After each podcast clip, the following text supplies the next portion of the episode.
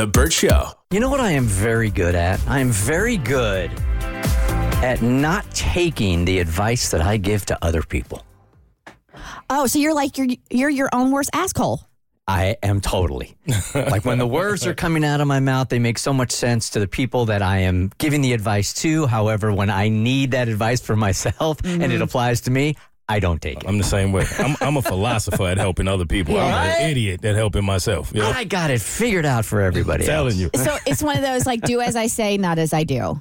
Kinda, kinda. I'll tell you what it is today. Is like I I tell people when they've got something medical going on because your mind, I think, tends to default to worst case scenario, right? Mm-hmm. You got a headache. all of a sudden, it's a brain tumor. Of course. right? Uh, you feel like something in your chest. All of a sudden, you're about to have a heart attack. So what I've always That's told called a hypochondriac. yeah, well, I just think it's I think it's human nature is, sometimes. I think you're extent. preparing yourself for the worst, right? So uh, my advice forever has been don't stress about things you don't have to stress about until you have to stress about them. Until there's an actual problem right in front of you. Otherwise, you're literally creating problems in your head to worry about that do not exist. With that, I'm teetering today. um, so a couple of weeks ago, I noticed, and it happened very, very suddenly, that I got a cloud in my right eye. It's sort of like having a smudge on sunglasses. You know how mm-hmm. you can see through it, but it's not very clear? Yeah. Mm-hmm. So it started in the bottom right part of my eye when I got back from Peru. So I was thinking maybe it had something to do with the altitude. It's just going to go away, right? And this is like three weeks ago. And it hasn't gone away.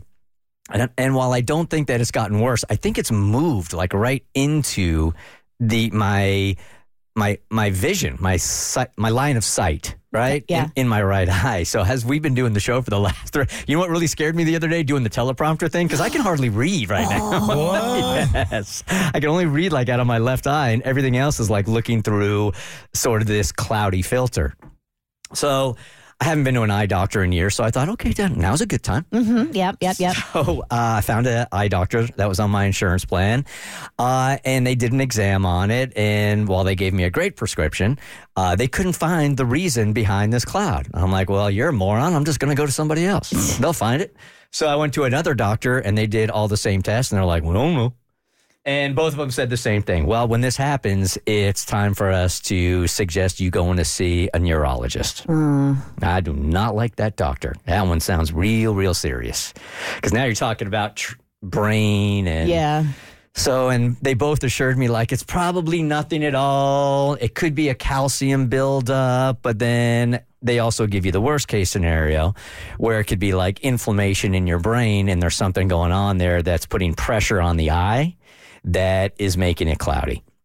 So today I have uh, the appointment with the neurologist. I, I I don't like neurologists. I don't. It's just too serious. It, it's that's yeah. When you hear a neurologist, it, it it it ups the ante um, from ophthalmologist. yes, it does quite a bit, right? Yeah.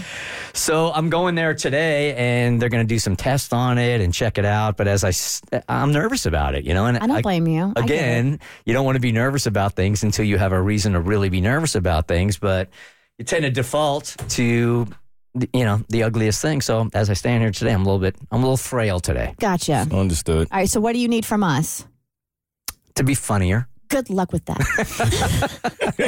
as a general rule. That's okay. Okay. Okay. Nothing. I'm just telling you guys that if I'm a little wonky over the the course of the show, that's probably it's it's definitely weighing. It's on in your a head and in your eye. You It's can't in see. my head and in my eye. and you know, I, I I don't even like joking about having a tumor because sometimes I do believe that when you say things like the Uh-huh. universe is like, "What did you say, tumor? Mm-hmm. Let's put one in your eye." Yeah.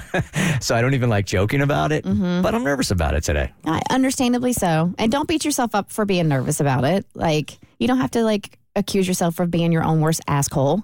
Has this ever happened to you guys where you like uh you got something going on and you immediately default to like Um, the worst case All scenario? the time. yes, duh. All the time. A cough, a sneeze, anything. Like I always think the worst case scenario. Like you had the heart thing going on there for a while. Yeah, and ever since then, like I mean, anything. I I remember when my eye was um like flickering, Twitching. twitching all the mm-hmm. time, and I, I immediately connected that to my heart. I was like, "Oh, my heart don't have enough energy to pump anything to my eye." I, went crazy with it, and it, it was just turns out I was just tired. My rest. Um, I have asthma, so when I laugh really hard, I cough. It just is a rea- and that happens apparently to non-asthmatic people too. If you laugh really hard, you'll start coughing. I was convinced something was wrong. Like I had been taking my medication for too many years. I went to the pulmonologist, and he just looked at me and he's like, "That that's normal. It's probably a good thing. You're like getting whatever's in there out." And I'm like, "No, no, I cough a lot." We did X-rays because I was so nervous. Um, and the funny thing is, is, and you guys have probably been here also, is that as soon as you have a symptom, you go online to try, Oh, duh. right, to WebMD. diagnose yourself. Yeah. Yeah. and it always defaults to you have cancer.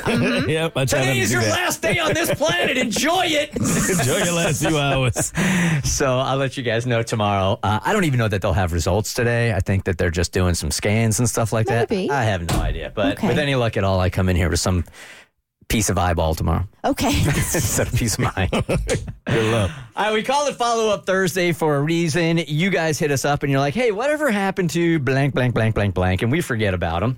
So this one came from Barbara Smith and she's like, hey, Bert, so last October, oh, yeah, let me add one more thing to that last conversation. Um, with, the, with both eye doctors, they asked me this um, hey, have you had any headaches? And are you hearing any ringing in your ears? And I was no to both of them. So they're like, it's pro- it's most likely not worst case scenario. I just wanted to add that. I've been Okay. hearing ringing in my ears. What does that mean? You got a brain tumor. Oh, great. Either, either that or answer the phone.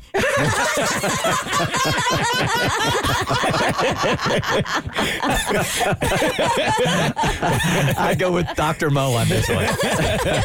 okay, anyway. The Bert Show.